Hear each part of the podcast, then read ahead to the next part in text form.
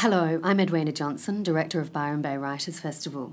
You're listening to a podcast with Tariq Ali in conversation with Kerry O'Brien, recorded live at the 2015 Byron Bay Writers Festival. For more information about the festival, please visit byronbaywritersfestival.com.au. So, uh, since none of you will know who our guest is here today, I'll have to tell you. Uh, the cliche is lion of the left. Uh, nobody could accuse this man of being inconsistent. Uh, for a good 50 years, he's been uh, a leading intellectual of the left, and uh, I guess he would say, sadly, uh, for much of that time, it's been a losing argument. But uh, this is Tariq Ali. I'll give you the formal introduction from one of his books. You can't do better than that. He's a writer and filmmaker. He's written more than a dozen books on world history and politics.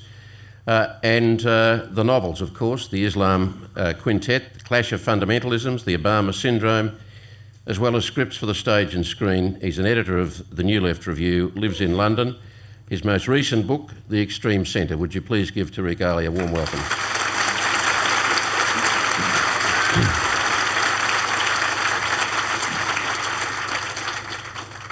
Tariq, uh, you. Um, you arrived in London uh, at an extraordinarily exciting time, really, uh, in the history of civilization, which is a nice sweeping statement, but I think it's true. It was a very exciting time. It was a time of enormous change. There were a number of revolutions in the air, not least the feminist revolution. Uh, now, you saw all of that close up, you were a part of it. Uh, the legend is that you are, you are the street fighting man of uh, of uh, the Rolling Stones fame. Um, but that, uh, that is not your leading claim to fame. What I want to ask you to start with is this uh, You've seen a lot of history since then. Uh, you would have seen it, I imagine, as a time of great hope and excitement. How do you look at the 50 years since, and how do you feel now in terms of that hope? Well, I never believed that history was a linear progression to something better. I, I was never one of those who believed that. Uh, that I, I always was of the view that in order for history to change, to be reshaped, it needed active people uh, and people who didn't just sit down and accept what was being handed out to them. So, of course, things have changed considerably. And I think the main reason for that, even though many of us on the left had no time for the regimes that existed in the Soviet Union and Eastern Europe, but the important thing about those regimes was that they kept capitalism out of their lands for nearly 60, 70 years. And that was a constant uh, restraint that capital and its rulers and ideologues knew that there was a large part of the world uh, where they couldn't enter and which had to be defeated. And in order for it to be defeated, capitalism itself had to push through reforms, which social democratic governments did as an alternative to what existed in Russia, China, Eastern Europe. But in the 90s, there was an implosion in Russia, in the Soviet Union as it was, in Eastern Europe, and the Chinese Communist Party decided to go capitalist. And it was easy to do because they didn't have to change initials. uh, and w- once China went capitalist, the world and the axis of the world shifted and suddenly we were told there was no alternative at all. This was the only alternative that we had to uh, live under. And once that happened, capitalism then removed all its sort of human or kindly features, uh, which was in order to have uh, to, to compete with the others, they would they also would have a heavily state funded educational system, a heavily state funded health system, uh, railways, public transport, all that. That went when the old enemy was destroyed, or it wasn't destroyed, imploded. And so we have seen a clawing back of all the gains that the labor movements, social democratic parties, and others had thought were unchangeable. And it is this shift from what was to what is not yet complete but is going to be that has created this awkward period of transition in which we all live and in which people hope, our rulers hope, that our memories die, that we don't remember anything at all. If you look largely how television is used now compared to the 50s, 60s, 70s, it is effectively an assault on memory. They don't want you to remember what you do remember of how it used to be. And so it's difficult fighting fighting back uh, uh, uh, in these times, but you know, people do it. But how much of that is a conspiracy and how much is just a kind of osmosis? I mean, um, your, your, modern television network is primarily interested in profit, and in the process of making their profits, they're in pursuit of ratings, and they have become increasingly mindless in their content. I would think that's not part of a conspiracy, that's just a kind of a dumbing down as the cheapest way possible to improve their bottom lines. Well, I, am not a sort of conspiracist at all, Kerry. Uh, but you just, when you see what's happened, if we're talking about the media, to the growing monopolization of the private media networks, and then the state networks like the BBC, ABC here, CBC in Canada, that were modeled on the BBC, effectively trying to beat off privatization by behaving more and more like the privatized networks. That's what's going on, and that is because of the weight of the market and of capital on public institutions. Mm. Uh, and this is something we see in many parts of the world. I mean, I, Australia, for me, I've been coming here since um, seven, 1970, uh, off and on the changes, I mean, it, the, if you like it, and I don't even mean it disparagingly, but just objectively, the Americanization of Australia mm. is there to well, see. Well, that's been a global phenomenon, really. And, in, and the same in Britain, by the way, it's mm. no different. So these things that are happening in other parts of the world occasionally create a rebellious mood. But in the Anglo Saxon world, so called, uh, it's, it's people have resisted and fought back, some still do.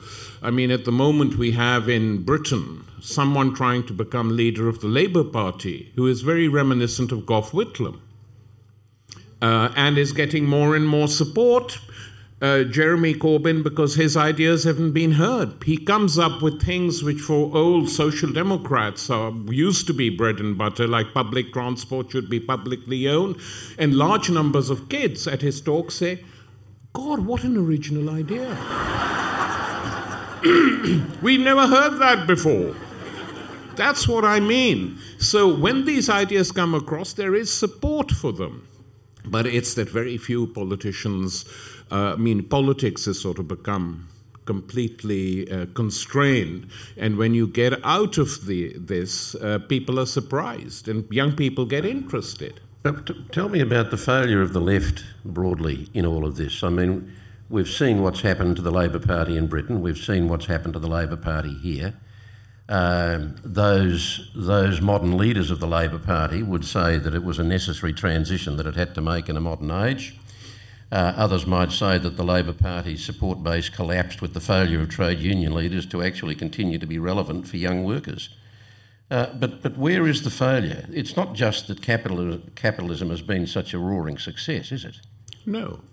Uh, why did the left, why, why has the broad thrust of the left failed so comprehensively since the collapse of the Cold, of, of, uh, of, the Berlin Wall? I think there was a great deal of demoralization, uh, even for people who were very critical of the Soviet Union and that whole system.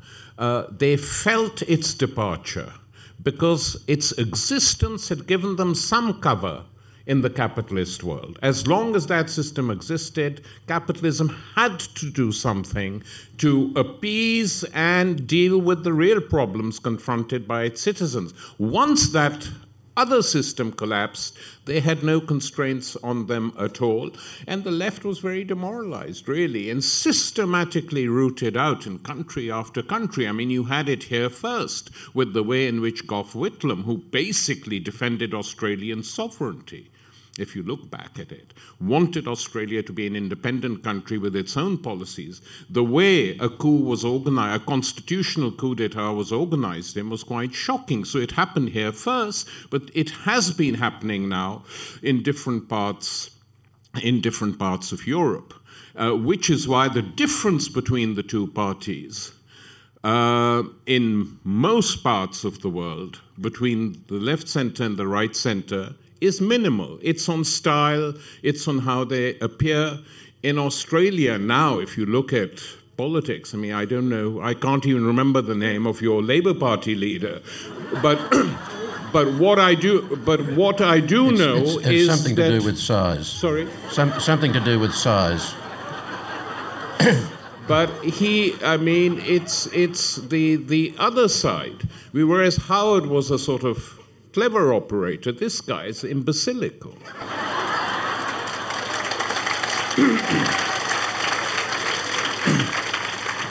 and and that's and that's what you have. So because he's imbecilical, people say, well, anyone's better than him, which is true on some levels, uh, including people within his own party. I mean, Turnbull would be a cleverer leader for the Conservatives here, but because of that, then people feel there's a real difference. Whereas when they come to power, on all the fundamentals foreign policy, domestic policy, how to deal with the large corporations, there is fundamentally no difference between them. And that is what I call the extreme center, which rules our world today. And occasionally we have fun and games, as when in Britain what they did, assuming that the population was as right wing as they were. The leaders of the Labour Party, in order to diminish the role of the trades unions, said the trade unions can't vote as a bloc, fine. You have to vote as individual members, fine. And anyone who's voted for the Labour Party or is a supporter but not a member can pay three pounds and vote in our elections. Well, large numbers of people said, okay, and they're voting for Jeremy Corbyn. 66 year old, totally uncharismatic in terms of media language, but incredibly popular with young people because he's not in the mold of your usual politicians. He says things outside the cage. And this is proving very popular. I don't know whether he'll win. I hope he does, because what you will then see is a big split in the Parliamentary Labour Party, who can't bear the thought that this sort of bearded guy could be their leader and his politics are radical on most issues. So, you know, these things can happen, so there's a lot to play for. But, uh, I mean, what you've described, it, it, the, the odds of him actually retaining the leadership, even if he gets there, would be pretty slim, wouldn't they? If Jeremy Corbyn became leader of the Labour Party, I think that the Parliamentary Party which is packed with Blairites and time servers and uh, careerists of every sort. you know, most of them joined uh, Blair's Labour Party to make money. It's not a secret. You, if you, if you, in my book, The Extreme Centre, I have a section called The Trough. I, um, I believe we have one here.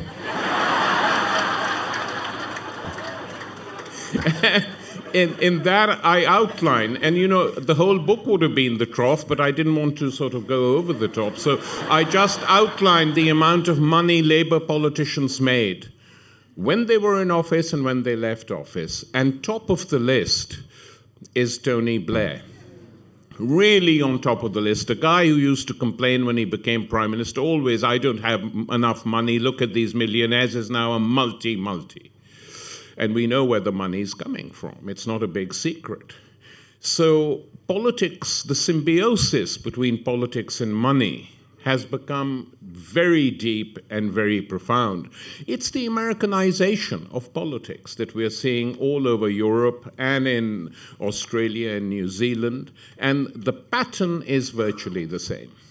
Well, you, you, you talked about the Greeks as a, a small sign of hope for the left. But, uh, but they've sort of fallen in on themselves again, haven't they? Sorry, where? The Greeks.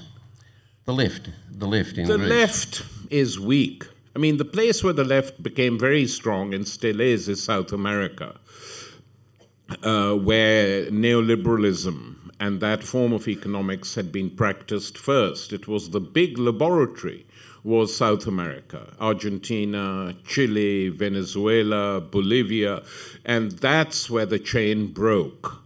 And the United States is still not recovered from that because four or five countries have broken from neoliberalism.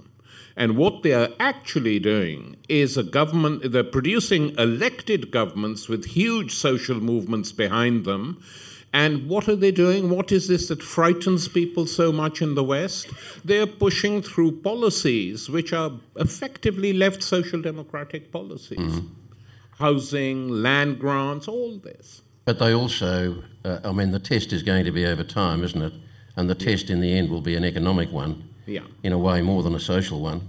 Yeah. Because without successful, uh, a successful economic system, uh, the rest just collapses, doesn't it? Yeah. No, that's absolutely And I mean, true. Chavez, Chavez did have the oil yeah. uh, behind him, and uh, and that's a finite resource. I mean, you can't build socialism on oil, can you? No. Alone. No, but it helps. I mean, just imagine if Saudi Arabia and uh, Iran and Iraq were countries ruled by left wing governments. You know, the, the, it would help a great deal. And what is very interesting, um, which is that once when the late Hugo Chavez, the president of Venezuela, visited the Arab world for some OPEC conference, he was interviewed on Al Jazeera television and they interviewed him for one hour. And as is the custom in that part of the world, they put a vo- Arab voiceover on you. They don't believe in subtitles. So they had a very wonderful actor doing it. And Chavez's arguments were very solid. And he explained what the oil money had been used for in Venezuela uh, to help the poor, to build public housing, to create more universities, to make higher education completely uh, free, etc., etc. And the Al Jazeera head, because I was there in Qatar soon after that, I said, he said, you have never seen it. He said, it broke all our audience viewing figures. Millions of people watched it, and we had to hire in special people to answer the emails because we had millions of emails. And I said, well, what were they about? They said, they asked one question when can the Arab world have a Chavez? You know, they said that's the question they asked, and we had to, you know, reply saying, "Well, we're different, etc., etc." But, but the implication of what you're saying is that out there across the world, there is this hunger. There is this hunger for what you would describe as genuine democratic government. Mm-hmm. But but what is happening with that? It, it's. Uh, I mean, we saw what happened with the Arab Spring, didn't we? the Arab Spring was crushed very brutally in Egypt. Uh, and lots of uh, excuses were made, but it was crushed with the backing of the Western powers who deal with this brutal military dictator now as if nothing had happened. So we live in a world of double standards. There are no norms at all. Uh, Yeltsin in Russia is wonderful, Putin is awful. Now, I too think Putin is awful, but I do have some other reasons for him being awful. And I thought Yeltsin was awful too, by the way. But anyone who doesn't collaborate with the West becomes awful. That's what goes on with Russia. And when Putin asserts his sovereignty and says, we have interests which don't always coincide with yours. And that's when he becomes an enemy again. And this fight for sovereignty is an extremely important one. And in my opinion, all the Arab countries that are being systematically destroyed, Iraq first, destroyed, now being dismantled, Syria currently going through the same thing, is because they want to destroy any country in that region which exercises its own sovereignty. Small countries are easily controlled. In Britain, it's interesting what's happened actually, because for the first time ever, the Scottish National Party won a huge majority. And I was very engaged in that campaign. And people in England would say, "But why are you involved?" I said, "Because it's an internationalist campaign. The SNP is not your crazy nationalist party. It's effectively a social democratic party doing what Labour has stopped doing." and then you have they are elected. They take most of the seats in Scotland. And the result of that is that their youngest member is a Scottish woman, Mhairi Black. Check her out on your websites And this maiden speech she made in the House of Commons, one of the most wonderful and moving speeches once heard in years. And she says, I was in a socialist family. We used to regard the SNP as the Scottish nose pickers. she said that. And she said, and she said, but I joined them because Labour had sold us out. And so we want an independent Scotland because we want it to be better. And then she, you know, looked in the direction of the Tory benches and said, and by the way, I'm the only 20 year old in this country who has the privilege of living in subsidized housing. The only one because of conservative policies, and the reason is because I'm an MP, but anyway, thanks a lot. So, this sort of, sort, sort of speech we have not heard in the House of Commons since Bernadette Devlin was elected from Ireland a long time ago. So, there is a shift taking place. And by the way, if. Uh, Scotland goes independent, which it might, you will then have a chance to change your flag too if you want.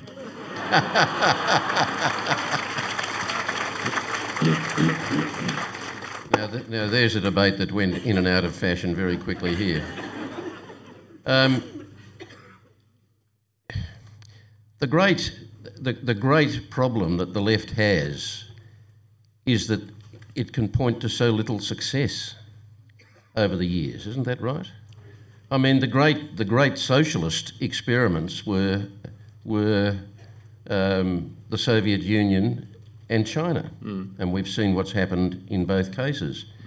Um, to one degree or another, there have been governments in history that have called themselves socialist, but there, there is not a great string of success stories, is there? No. Now, why is that? I think the reason for that is this the sort of basic reason is that these revolutions took place in countries which were economically extremely backward. Both China, which was effectively a peasant country, and Russia under the Tsars mm. was a very backward peasant country.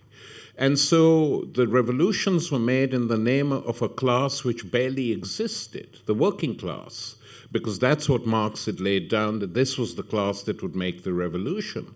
But in all those countries where these where the working class was a majority or approaching a majority, revolutions didn't happen. I mean, the Russian leaders, Lenin, Trotsky, and etc., had no illusions about this. They said we're living on borrowed time, and unless the Germans make a socialist revolution, we're sunk. And, you know, they, they carried on for 70 years, but they knew that if they were just isolated to countries like themselves, they wouldn't last. I think that was the basic reason. Secondly, after they developed, because without economic development, Russia couldn't have fought the German armies to a standstill and then defeated them. And by the way, that's another memory that is being forgotten that Russia, actually, Soviet Union actually participated in the Second World War. You know, people, young people often don't know that the two key battles of the Second World War were Stalingrad and Kursk, where the the sort of core of the German fighting machine was destroyed. After that, it was impossible for them to win the war. This couldn't have been done by an economically backward country. And many Russian people hope that after the war, after what they've been through, the purges, the destructions, the killings, they would be allowed to breathe. And for that to happen, you needed accountability and you needed a form of democracy. And that its leaders didn't offer them till it was too late. But on that also, I would say that socialism, in whatever shape or form, has been tried once and it's failed. Capitalism has failed 30 times. And no one ever says, but you failed. And the last time it failed was 2008, where the state, which had been told, you can't do anything now, we don't need the state. The state can't help the poor, the state can't do this, the state can't do that. But when the system was collapsing, the r- rulers of the country fell on their knees and said, State, we need your help. And trillions of dollars were spent to bail out these corrupt and crooked banks. Now, I'm sure that, I'm sure that people all over the world, in one sense, would have liked to have seen nothing more than Barack Obama come in and say to the banks, well, you caused it, you deal with it. Uh, but I suspect Obama, as much as anybody who would have been involved in that uh, process, was just fundamentally shit scared about the alternative. Because nobody, nobody would have been in a position to know with any certainty how the cards would fall, what the impact would be on working Americans, on working Europeans. And You might say, well, it couldn't have been any worse than what did happen. Well, perhaps yes, it could have. Well, I think that given that the system had collapsed and everyone could see it, it wasn't a secret. Australia didn't collapse in that sense because you had you know, strong trading links with the Far East world, China and Japan, which saved you. But in Europe, at one point, it did feel as if everything was going to go under. And uh, also in the United States. Now, Obama or most of the American ruling class did two things. One, they said the banks have to be saved, we can't let Wall Street go under. Uh, there were rational capitalist reasons for this, but there were also other reasons, is that Wall Street funds both political parties. Wall Street gave Obama more money than it gave his uh, Republican opponent. Wall Street gave Obama more money than it gave to Hillary Clinton, his rival in the Democratic Party. So he couldn't then turn on these people who'd been backing him and pouring funds in and say, I'm going to punish you. Had he done so, his popularity would have gone through the ceiling because people, ordinary Americans, were really scared and mm. fed up. They were. They were prepared for radical change. He couldn't do it because it's very difficult for a member a leader of either of these two parties uh, to do it, but he did something which most Europeans didn't. He did provide a stimulus, i.e., state intervention, to help, for instance, the car industry from going under. Which neoliberal rule permits that these days? State intervention is banned by the European Union in order to save industries. So he did do that, but he didn't go beyond that because of his, you know, inherent weaknesses and in the weaknesses of the American ruling system as such. But most economists, including very mainstream economists like Krugman, and Joe Stiglitz and others are saying that this is going to happen again. That all we've done is put sticking plaster on the system and the blood you can still see underneath the sticking plaster, and it's going to blow again because nothing fundamental has been done. I mean, Joseph Stiglitz, Nobel Prize winning American economist, said 2008 is like the Berlin Wall for capitalism. And it, we have to find an alternative. And I, I met him recently in London. I said, Joe, well, you know, they managed to survive. He said, yes, yes, they have. They're very short sighted. Capitalism is very short sighted. We'll see for how long, you know. So uh, it's, it's not over by any means, but the point is this unless there's an alternative to it, it will carry on surviving. The moment I lost interest in uh, Barack Obama, and, and perhaps not quite as dramatically as that, uh, but the moment I, my scepticism grew into a very large balloon indeed was, was when, during his first election campaign, he promised that he was going to change the culture in Washington. And I knew that was bullshit. Because I think, I mean, short of uh, blowing that capital up and starting again, uh, to me, Washington is too far gone. And countries like Australia, or if you want to reduce it to Canberra, um, are well down a, similar road, and, and it's the road where, uh, where the power of money speaks far louder than any individual's vote. That's it's entrenched. Yeah. And, and at the heart of it is the funding that goes with political parties running campaigns to win and keep power. And there does not seem to be any progress, any genuine reform that is attacking that root cause. Uh, on the contrary, laws are being passed which make it easier to strengthen this symbiosis between money and politics. And uh, large corporations use political parties to do their bidding, and they do it quite happily. I mean, when uh, party conferences take place in most parts of the Western world, uh, the people agitating are the lobbyists from all these corporations, talking to politicians, buying them off, paying them.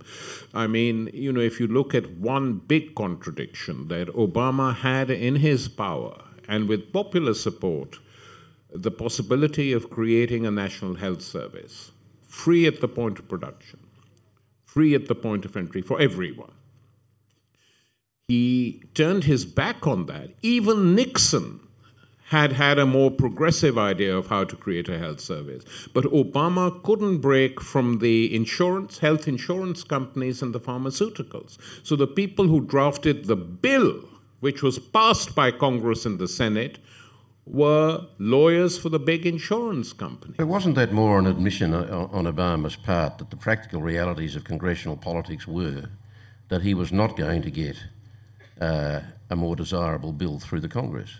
I think this, you know, this is disputed, Kerry, because I think at the height of his popularity when he was elected, the first hundred days, had he barnstormed the country and given his public, you know, talks on television, the country was ready for change on this particular front. The corporations weren't, and their and their tame news agents uh, in the media weren't. But I think the country was, and now you have the irony that America spends, United States spends more on its health service than any European country or Australia with better systems. Or declining, but still better systems because they have to pay so much money uh, and give so much money to the pharmaceuticals, the insurance companies, etc. It's irrational. And it's because the corporations are so dominant now in American politics and increasingly becoming uh, dominant here. All these new treaties and bills that are being proposed are intended to even toughen up corporate hold of politics, so you can't pass any laws which actually challenge the freedom of a corporation, despite the fact that these powers corporations have challenged the freedom of most citizens. But you, you've talked You've talked about us being in the twilight of democracy, which implies that you've kind of given up in a way. I haven't given up. Well, but, but, you're talking about something that's beyond your control. Yeah, I mean, well, it. This is. Is this, it, an irre- is this an irreversible moment? It's this it's twilight. Democracy in the form in which it's existed, where, for instance, let's just you know, if we're talking about democracy, democracy proper we didn't have till after the First World War, whose centenary is currently being celebrated, because half the population, i.e., women, weren't allowed to vote. So it was a very distorted, truncated suffrage. Uh, that existed with only men allowed to vote, and then in some countries there were property qualifications before you were allowed to vote. So it's been a tormented path. But so for a hundred years, we've had democracy in the sense of one person, one vote. But over the last 20 years, there's been a process in which all alternatives within mainstream democratic process are being squeezed out. And you know what is the difference between Thatcher and Blair? If you ask people this, they say Blair was in some ways worse. Because we had no illusions in Thatcher, but he promised certain things, and he never promised us to go into every war that the Americans wanted. Uh, and Blair's successors, by and large, have not been able to break from that. So, but it's not just Britain. I talk about Britain because you know it better, but France is virtually the same. Germany has been the same since the Second World War, where they've had coalition governments with social democrats and Christian democrats in the same bed whenever there's a bit of a crisis, as they are today.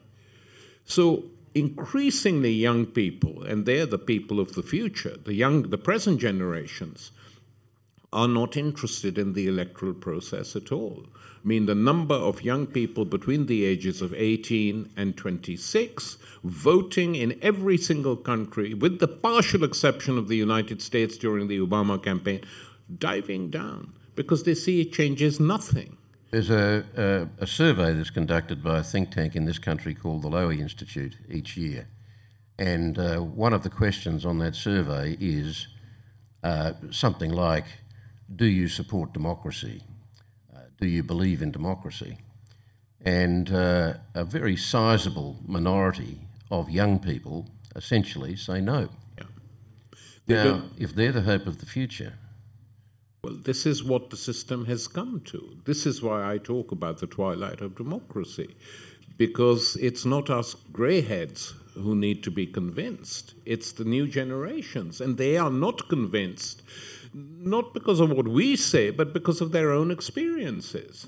I mean, you know, in many countries now, it's impossible for an average young person to get a university education without paying a fee.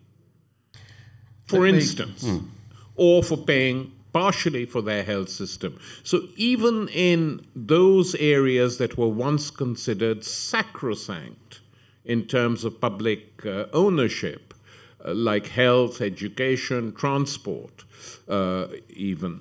Um, capital is encroaching, privatizations are the order of the day, and when people attack them, you're told you're dinosaurs, and young people haven't even heard the arguments unless they happen to live in a country where something's going on. So it's the young that have to be convinced that democracy is worthwhile, but when they see that it makes no difference who you elect, both gangs that rule are corrupt and do absolutely nothing for the majority of people, working or not, unemployment rising, who can blame them for giving up? When you talked about uh, uh, the extreme centre, and and you particularly direct a lot of your your argument to the Blair era and what happened to Labor in that time. Well, of course, what happened there, in a sense, had already happened here, and this was the Hawke Keating years. Now, I've got a head full of this stuff because I've been working on material related to it, and I know what Keating's arguments are about this. Keating, and there's several. One, that command economies do not work uh, that, that a smart Labor Party should be the relevant party uh, for the people of Australia and for the working people of Australia. But part of the way it does that successfully is to build a bridge to business. Uh, that it provides the right regulatory framework, a proper framework for competition. That competition is the friend of labour and of working people, rather than monopoly, duopoly, oligopoly uh, and that he, he would say that's what he set about doing.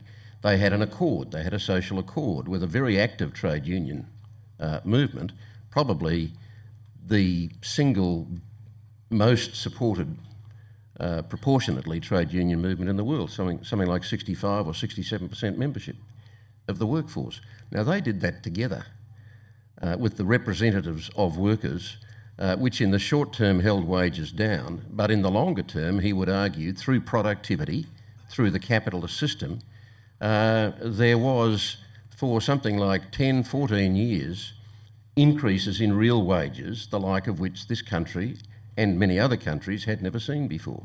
So, so what is wrong with that if the, if the theory behind what Keating did is matched by, by, by uh, practice. In other words, if, it's, if it is seen to work, what is wrong with it? well, what is wrong with it is that effectively uh, it gives enormous power to capital and its corporations. And ultimately, these corporations are not satisfied at all unless they are completely in charge, which is the case now in large parts of the world. Uh, I mean, Julia Gillard, when she tried to challenge the power of one corporation, was slapped down very hard and retreated. So uh, this is this is now unchallengeable. One wonders whether another leader might not have done that better. Well, yeah, but I think it's you know we, uh, whether Australia. I mean, that, will... that might simply be a comment on a particular leader rather than on the strength of the corporation. Well, I think not actually, because I think if you look at, uh, I think if you if you look at Kevin Rudd or any of the other people in contention, none of them, whether they were intelligent or not, is a separate point, or whether they spoke Mandarin or not is a separate point. But none of them uh, effectively were or had a vision a vision to challenge the, the overweening power of the corporation. The last Australian Prime Minister who did was Gough Whitlam. Uh, and if is the Australian Labor Party today capable of producing another Whitlam, well, we live in hope. but I don't think question. they do. And it's not just Australia. As I point in, in the extreme center, I point out that this is a general pattern now in, in, in more or less in world politics. Same to a certain extent in India, one of the largest countries. China, of course, doesn't bother with having another party, though they could easily. uh, which, I mean, I've often said to Chinese friends, you know, for God's sake, just follow the American system, create another party. They said, but why bother? And you know, yeah. I've spoken to Texan billionaires who look at China with great admiration, saying, you know, one party, no trade unions. I mean, fantastic. Why the hell not? So. Eh, this is this is the world we this is the world we live in. And the second point on this, Kerry, is this: that I do not believe that the basic human needs of our civilization, of our world in which we live, should be subjected to profit health, education, housing, travel. These are the basic needs of people. They should not become part of the capitalist system.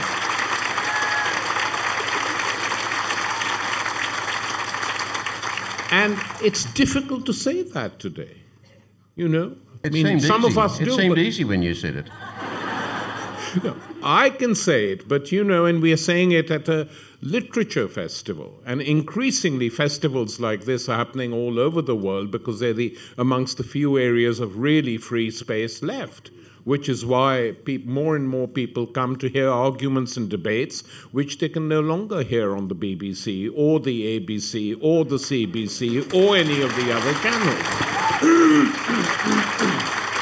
you, uh, when you talked about single party rule, you reminded me of an interview I did with Lee Kuan Yew once when I said to him, When do you think Singapore will be ready for democracy? He said, We already are a democracy. I, he, said, he said, We have a parliament, uh, we have an opposition. I said, uh, How many do you have in the parliament and the opposition? He said, One. I said, Where is he? He said, In prison. and, and, and the same Lee Kuan Yew, when the Soviet Union broke up, traveled the newly formed states, Kazakhstan, uh, Uzbekistan, where he was invited, and he said, You will make many mistakes, we did too, but don't make one mistake. You don't need to make that of trying for democracy. Just follow our model. You'll be fine. Which they have. Let's see if we have some questions. Uh, and uh, I don't know that there are any microphones, are there? So there is one microphone. That's going to be interesting. Uh, I'm going to, I think probably we'll just try and get people to speak with loud voices, and if it doesn't work, we'll try and get the microphone to you quickly. Uh, we'll, we'll start with the mic. Go on. Hold it to your chin like that. And uh, somebody in the vicinity got a question, so we'll know where to go next? All right, okay, let's go. Uh, okay, I think it would be agreed that Australia is in the grip of the extreme centre. I think there's a lot in our community who feel that way. So, my question to Tariq is uh, what is the future for Australia? Can you give us a prognosis for ourselves? well, I think, you know, it's this is a question which is uh, difficult to answer because I don't live in this country. The certain patterns, as we've been discussing, are not so different. But I think it would. Uh, let's discuss what the future for Australia could be. And I think if Australians began to recognize that they actually live in a different part of the world than the world they try to mimic all the time, it would be a step forward. I mean, mimicry was embedded in Australia, of course, and is tied into the formation of the country under the British Empire. Had that empire not existed in the shape and form it did, this Australia wouldn't exist. We don't know what would, but this certainly wouldn't be the case. And then the way in which the British ran it, the way in which a whole political class in Australia was co opted to its needs from the beginning.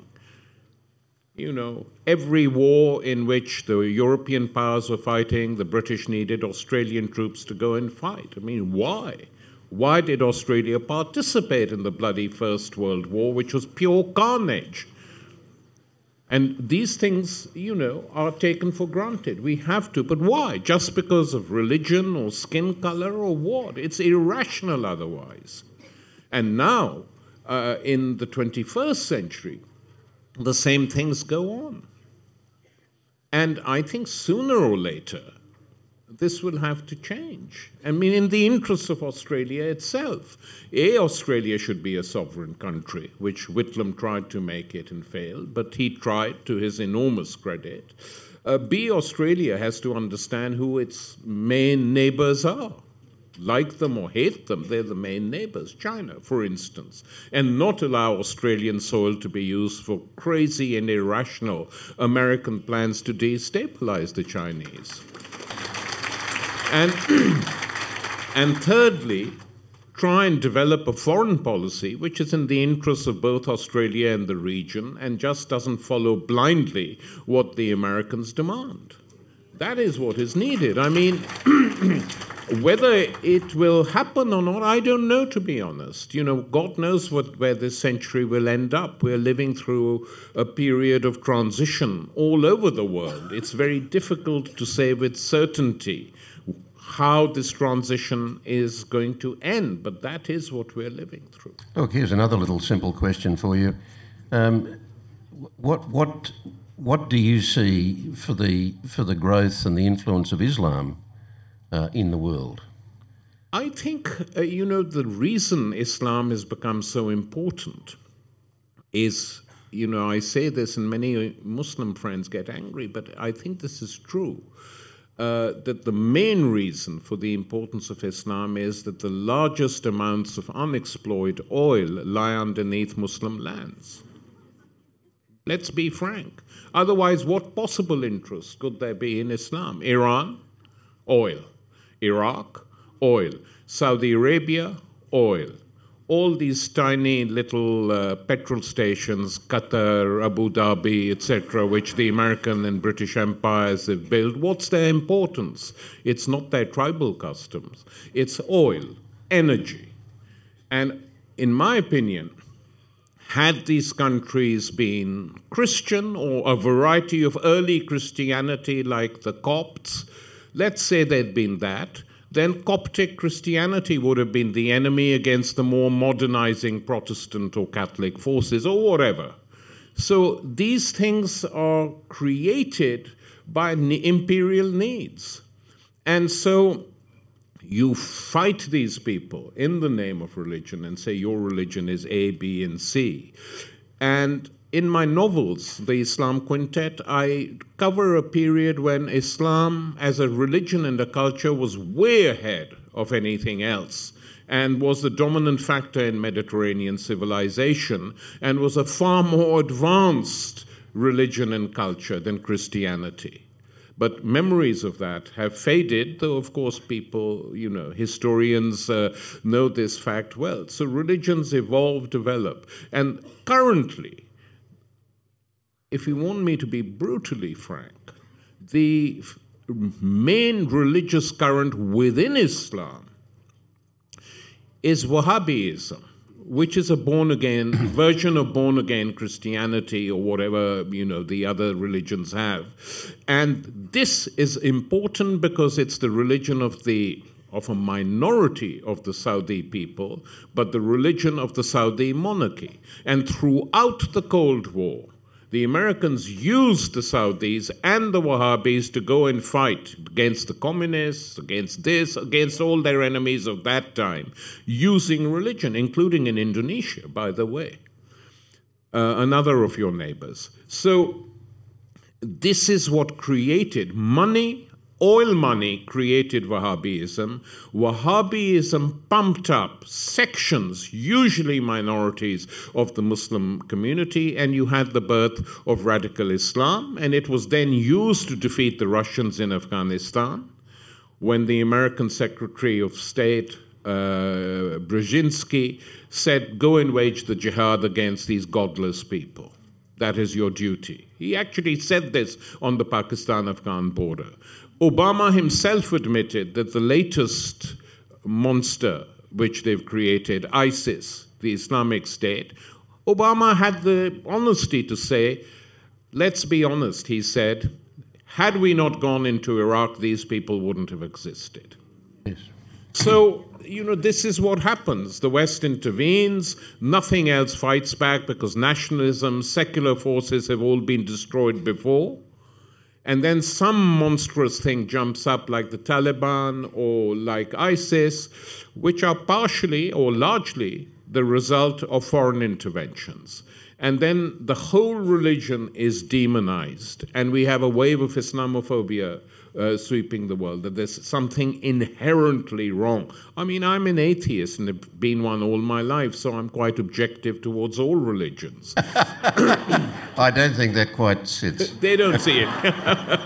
but in, in any event, the notion that Islam is any better or any worse than any other religion, and what has been done or does things in the name of religion which have never been done before, give us a break.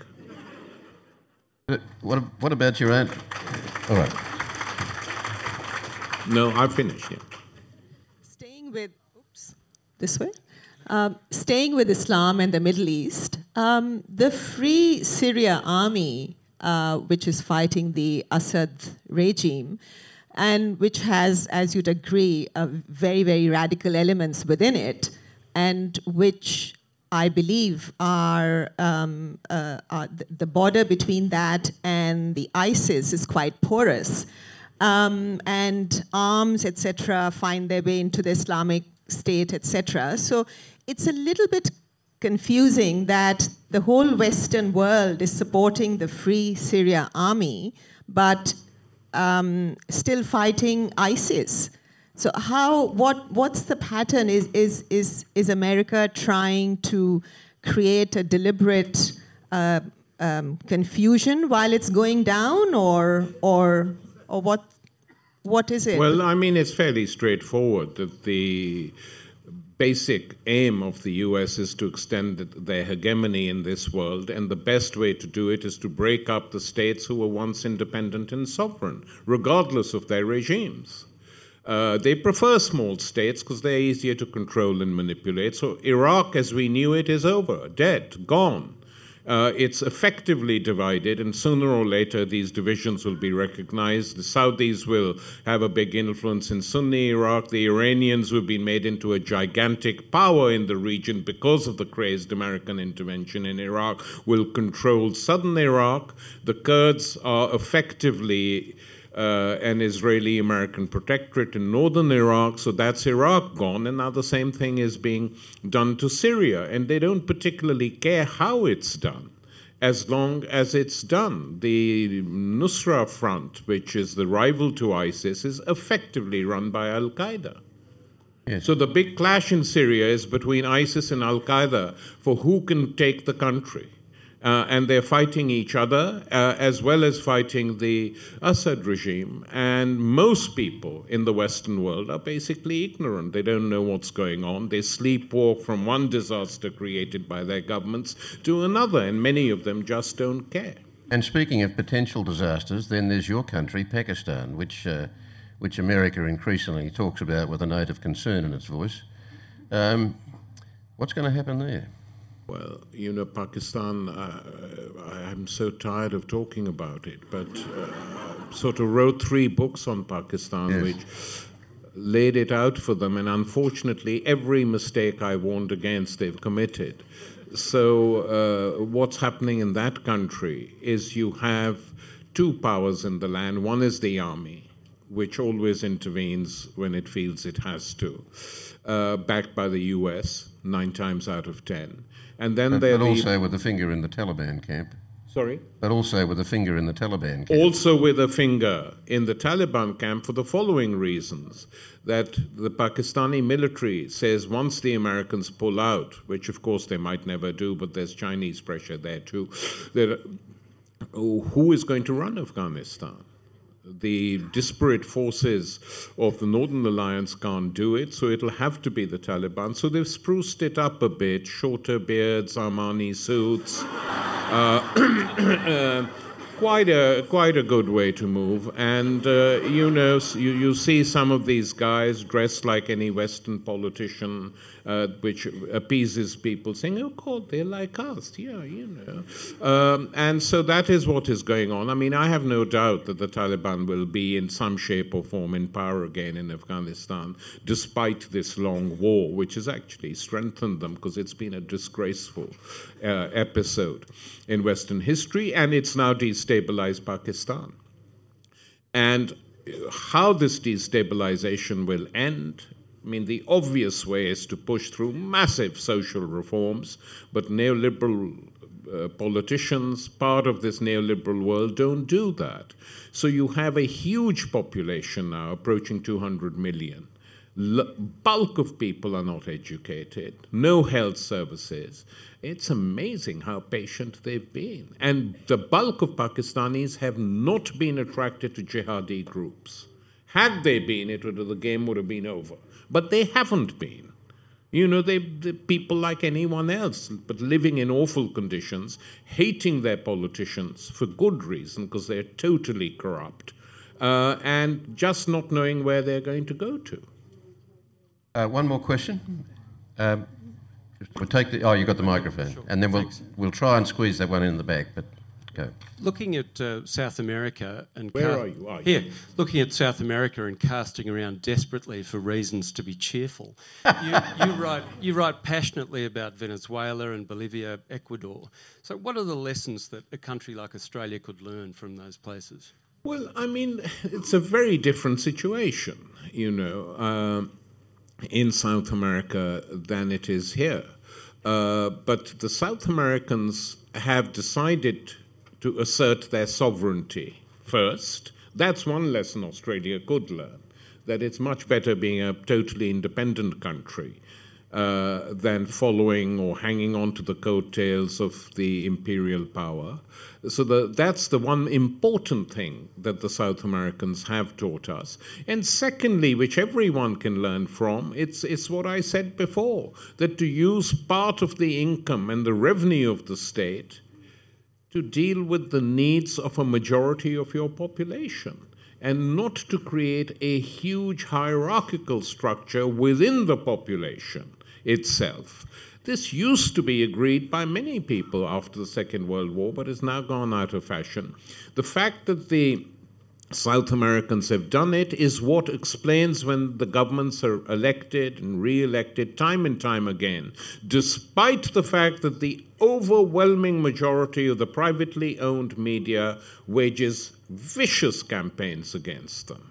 I mean, the campaigns waged by the private media and CNN in Venezuela, where, you know, one uh, program used to denounce the Chavistas as monkeys, caricature them because they were dark skinned, belonging to the poorer classes of the country. Rarely have I seen a race divide as strong as in. Um, in Venezuela, people don't never think about it because they think everyone's the same, but they aren't and the Creoles there really viciously uh, um, racist.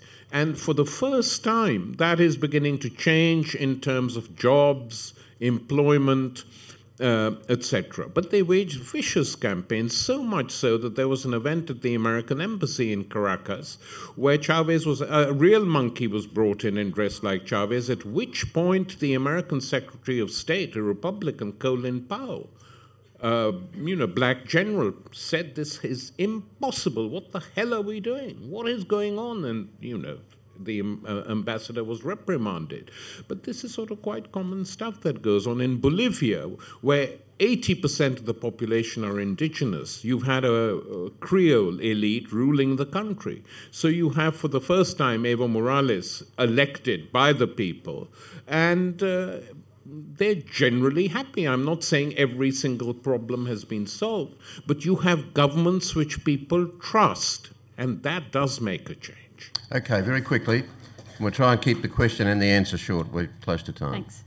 Um, you spoke about our leaders being imbeciles, and I'm interested whether you think that perhaps they were in the past, but given our current climate of social media, that perhaps we're able to pick apart uh, our leaders a little bit more easily. And from that, is it possible to have strong long term leadership in this culture of social media in our, in our capitalist society? Get the question. Uh, uh, I, I'm sorry, I didn't quite get your question. Where are you? Oh, okay. Thank you. Um, that our that our media. leaders perhaps are, are, being picked apart by social media, and in that, is it possible to have strong long-term leadership in our uh, in our capitalist society, given the the climate of social media? Well, I think you know that there are many uh, things that have changed with the internet, the way we live, the way we communicate. Uh, the way we young people talk to each other, it's a very powerful instrument, and I'm totally for it, by the way. I mean, for most of it. I sometimes think if only we'd had this in the 60s, God, what could we have done? You know, when we felt very deprived on many a level. Uh, but in any case, I think that some of the best websites which you see, that lots of people now have stopped reading newspapers, as you probably know. I'm, I presume it's no different in, in Australia. Uh, and the reason they've stopped reading them is there's a lot of it, the stuff published in them, is trash. And one reason that this trash is globalized is because of a very well known Australian export called Murdoch. And, uh, uh, you know, so he owns papers all over the world and television stations, etc., and they operate in the same way. I think the only of Murdoch's papers, over 200 of them globally, which opposed the Iraq war, was a very small one in Tasmania. What happened to that editor, I don't know. but uh, so, and increasingly, public television is like that too.